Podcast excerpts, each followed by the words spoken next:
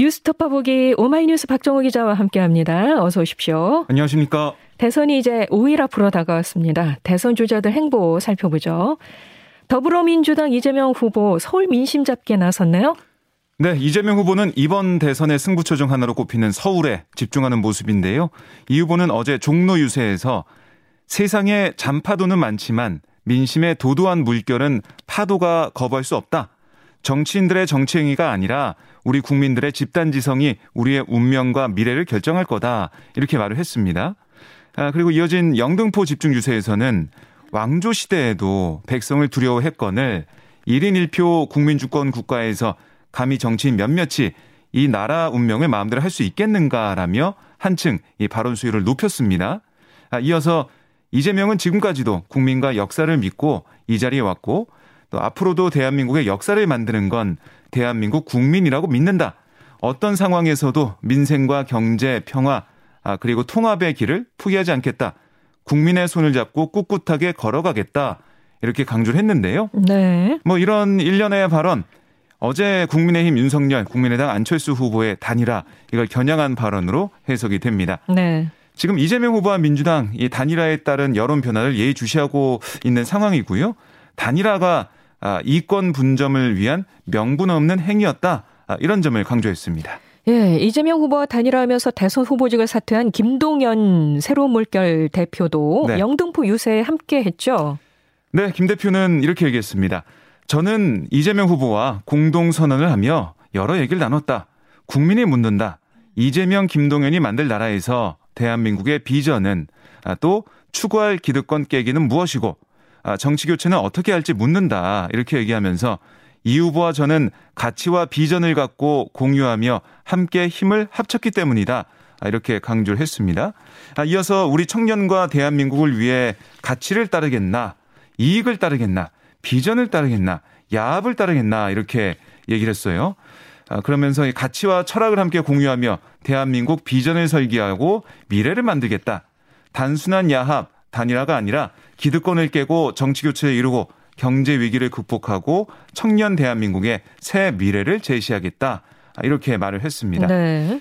아, 이어서 저와 새로운 물결은 모든 걸 바쳐 이재명 후보의 당선을 돕겠다 이렇게 얘기하면서 윤석열 안철수 후보의 단일화 아, 이거는 가치와 비전을 공유한 단일화가 아니라 이익에 따른 야합이다라고 비판을 했습니다.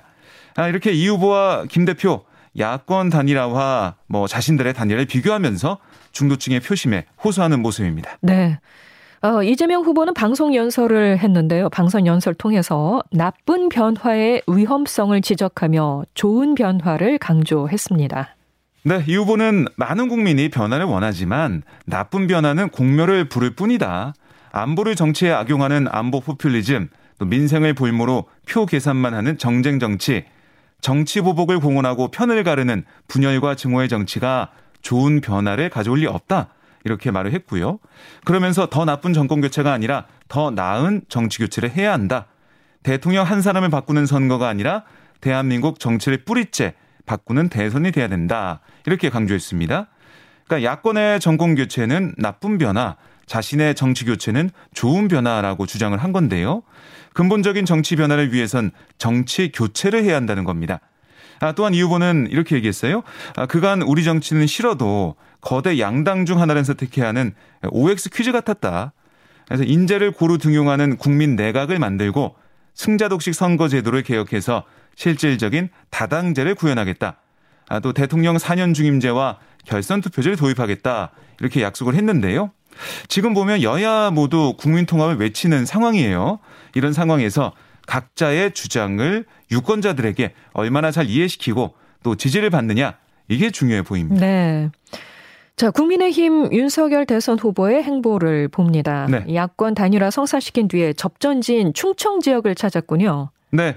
아, 일단 국민의힘은 단일화를 성사시킴으로써 대선에서 뭐 중요한 고지를 점령했다. 이렇게 자평을 하고 있는 것 같습니다. 네. 윤 후보는 어제 아산 유세에서 이번 대선이 끝나면 즉시 국민의당과 합당 절차를 밟을 거다. 아, 국민의힘 가치와 철학의 범위를 더욱 넓혀서 국민 여러분의 목소리와 의견을 잘 받들겠다. 이렇게 말을 했고요. 천안 유세에서도 큰 뜻에서 안철수 후보와 단일화를 이뤘다라고 강조를 했습니다. 이어서 저희가 정부를 맡게 되면 이재명 이 민주당의 부패하고 무능한 세력을 갈아치우고 민주당의 양식 있는 분들과 멋진 협치를 통해 국민 통합을 이루겠다. 또 이 나라의 경제 번영을 이룩하겠다. 이렇게 말했습니다.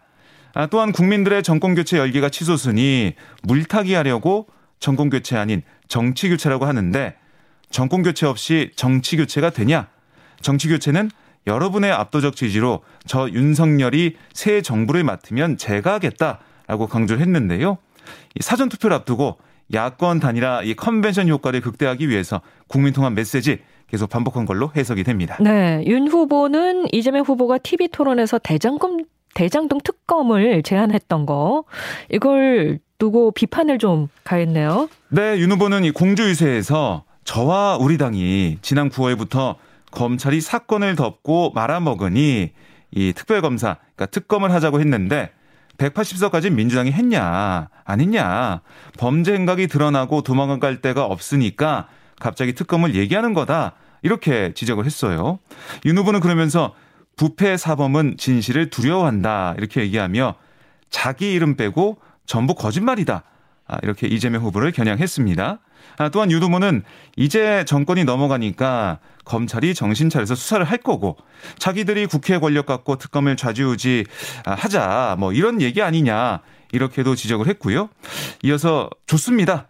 아, 특검이든 뭐든 진상만 밝히면 저희는 대찬성이다 이렇게 강조했습니다. 그러니까 26년간 검사를 해왔던 윤 후보가 이 부패 척결 이미지를 내세우면서 이재명 후보와 차별화를 시도하는 그런 모습이었습니다. 단일화를 선언한 안철수 후보는 후보직 사퇴서를 냈죠? 네. 어제 단일화를 선언한 안철수 후보 대선 후보 사퇴서를 제출했는데요. 어제 국민의당 홈페이지 어, 많은 뭐 당원들이나 지지자분들이 찾아서 글을 남겼어요. 단일화가 실망스럽다라는 비판하는 글도 좀 많이 보였고 당원 탈퇴를 주장하는 글이 쇄도했습니다. 그래서 국민의당 홈페이지가 마비된 상황까지 있었는데 아, 물론 일부는 단일화가 불가피하다 이렇게 얘기하면서 지지 입장을 밝히기도 했고요. 안철수 후보가 향후 대선에서 야권이 승리하면 공동정부에서 내각에 참여해 행정 경험을 쌓고 당권에 도전한 다음에 다음 대선에 도전하는 그런 포석을 그리고 있는 것으로 좀 알려지고 있거든요. 네. 그래서 이런 부분들 눈길을 끌고 있고 한편 한 시민이 대선 후보직 사퇴 기간을 제한하는 법을 제정해 달라 국민청원을 하기도 했어요. 네네. 네. 이게 어떤 내용이냐면 이미 2월 28일까지 재외 투표소 투표가 완료된 상황인데 단일화가 되면서 유권자 의도와 상관없이 자동 사표 처리가 되어 버린다. 네. 아, 재외 국민 투표가 얼마나 어려운 과정을 거쳐 이루어지는지 이것도 호소를 했습니다. 그러니까 대사관과 거리가 먼 곳에 사시는 분들이면 버스나 기차는 기본이고 몇 백만 원 들여서 비행기까지 타고 투표장 가시는 분들이 많다. 음. 이렇게 설명을 했고요. 아, 이렇게 이제 투표까지 어렵게 어렵게 맞췄는데 이건 유권자에 대한 모독이자 대한민국 선거판에 대한 우롱이다. 이렇게 나를 세웠습니다. 네. 이 단일화 전인 지난달 28일 끝난 이번 재외 국민 투표에는 전 세계에서 17만여 명이 참여를 했습니다. 네. 심상정 정의당 후보는 야권 단일화로 여야 양강 후보의 치열한 접정이 예상되자 또 기자회견을 열었습니다. 네. 소신 투표를 거듭 강조했어요. 네. 자신이 유일하게 남은 제3지대 후보다라고 강조하면서 이 부동층 표심에 호소를 했는데요. 심 후보는 안철수 후보에 대해서 양당 정치 종식과 다당제 정치를 소신으로 밝혀왔지만 결국 거대 정당 앞에 무릎을 꿇었다. 제3지대 정치를 떠나 다시는 돌아올 수 없는 길을 갔다 라고 지적을 했습니다. 아, 이어 심 후보는 이제 거대 양당 사이에 저와 정치 변화를 열망하는 국민들만 남았다. 기득권 양당 정치를 교체하고 다당제 전환을 바라는 시민들은 이제 부담 없이 저에게 소신 투표해 주시기 바란다. 이렇게 강조를 했는데요. 다당제로의 이 정치 변화를 바라는 표심을 자극하면서 이른바 이제 사표 심리 이거 좀 견제하는 목소리를 내고 있습니다. 네. 자, 오늘과 내일 사전 투표가 진행됩니다. 주요 여야 후보들은 오늘 사전 투표를 한다고요? 그렇습니다. 이재명 후보는 서울 광화문에 있는 이 소공동 주민센터에서 사전 투표를 하는데요. 야권 단일화까지 성사된 이 초박빙 상황에서 서울에 전력을 쏟아야 한다. 이런 선대의 조언을 받아들여서 서울로 투표지를 최종적으로 확정한 걸로 알려지고 있습니다. 네. 그러니까 국민 통합의 상징을 담아서 대한민국 정치의 상징 광화문을 골랐다. 이렇게 얘기하고 있고요. 윤석열 후보는 이 오전에 부산에서 사전 투표를 하며 유세 일정을 시작하는데요. 부산 경남 이 PK 지역의 지지율을 최대한으로 끌어올리기 위한 움직임으로 해석이 됩니다. 네. 심상정 후보 역시 오늘 오전 이 서울 종로구의 한 사전 투표소에서 투표를 할 예정인데 새 후보 중에 심 후보만 배우자와 함께 투표에 나설 것으로 보여요. 그렇다고 하죠. 네. 예. 그러니까 이른바 이제 배우자 리스크로 공식 선거운동 기간 내내 수면 아래 있던 이재명 후보의 배우자 김혜경 씨와 윤석열 후보의 배우자 김건희 씨. 이 둘 다 투표장에 동행하지 않습니다. 대신 별도의 비공개 일정으로 투표권을 행사한다. 이런 방침인데 배우자가 대선 후보와 함께 투표하지 않는 상황. 뭐 이거는 뭐 전례가 없는 일입니다. 예. 그러고 보니까 정말 못 봤던 것 같은데요. 예. 네, 언론 보도 보면 같이 예, 투표하는 네. 모습이 보도가 되었죠. 자, 이제 이번 주가 투표를 앞둔 마지막 주말입니다. 각 후보들의 주말 선거 일정은 어떻게 됩니까? 네, 이재명 후보는 오늘 강원 또 뭐 서울 지역까지 돌고 내일은 제주를 방문할 것 같다라는 얘기가 나오고 있고요. 그리고 그 다음에 선거의 직전까지는 서울과 경기, 인천을 중심으로 막판 유세를 이어갈 것으로 예상이 되는데요. 서울 수도권이 선거 막판 승부처로 보고 있는 만큼 집중 공략하겠다. 아, 이런 겁니다.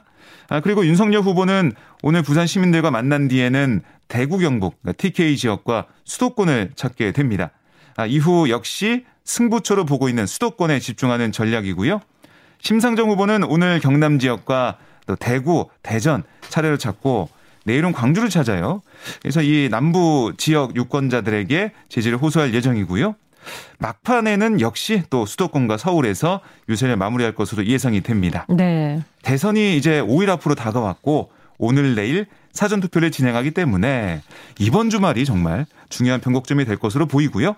후보들도 전력을 다해서 민심 얻기에 나설 것으로 예상이 됩니다. 네, 지금까지 오마이뉴스 박정우 기자 고맙습니다. 고맙습니다.